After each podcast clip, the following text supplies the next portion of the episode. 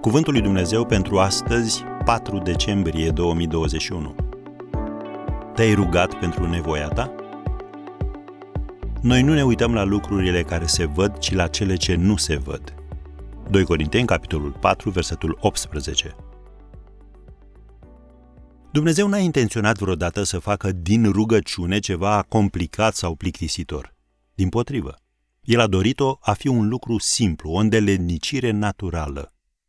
Adevărul este că mulți dintre noi ne rugăm mai des decât credem și avem o viață de rugăciune mai eficientă și mai reușită decât ne dăm noi seama. Necazul este că nu întotdeauna recunoaștem momentul în care ne rugăm. Asta pentru că avem o înțelegere greșită a ideii de rugăciune.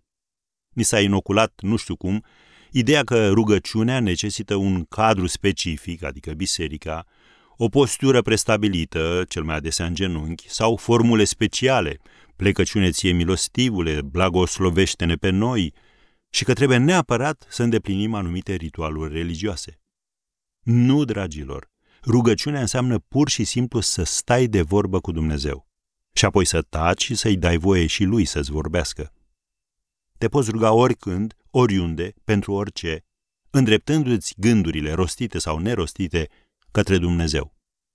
Apostolul Pavel scrie, noi nu ne uităm la lucrurile care se văd, ci la cele ce nu se văd, căci lucrurile care se văd sunt trecătoare, pe când cele ce nu se văd sunt veșnice. Imaginează-ți că toate binecuvântările și beneficiile de la Dumnezeu sunt păstrate într-un depozit gigantic de pe un tărâm invizibil. Lucruri precum iertare, putere, înțelepciune, călăuzire, bunăvoință, resurse. E, prin rugăciune tu intri în depozitul de binecuvântare al lui Dumnezeu și prin credință le primești și le aduci în viața ta. Biblia spune că nu avem pentru că nu cerem. Vezi Iacov, capitolul 4, versetul 2. Așadar, orice nevoie ai astăzi, roagă-te și cere lui Dumnezeu, crezând că El te va asculta. Domnul Isus a spus în Ioan 15, versetul 7, Dacă rămâneți în mine și dacă rămân în voi cuvintele mele, cereți orice veți vrea și vi se va da. Am încheiat citatul.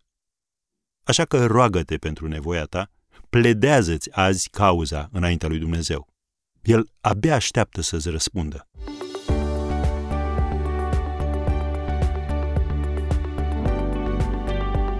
Ați ascultat Cuvântul lui Dumnezeu pentru astăzi, rubrica realizată în colaborare cu Fundația SER România.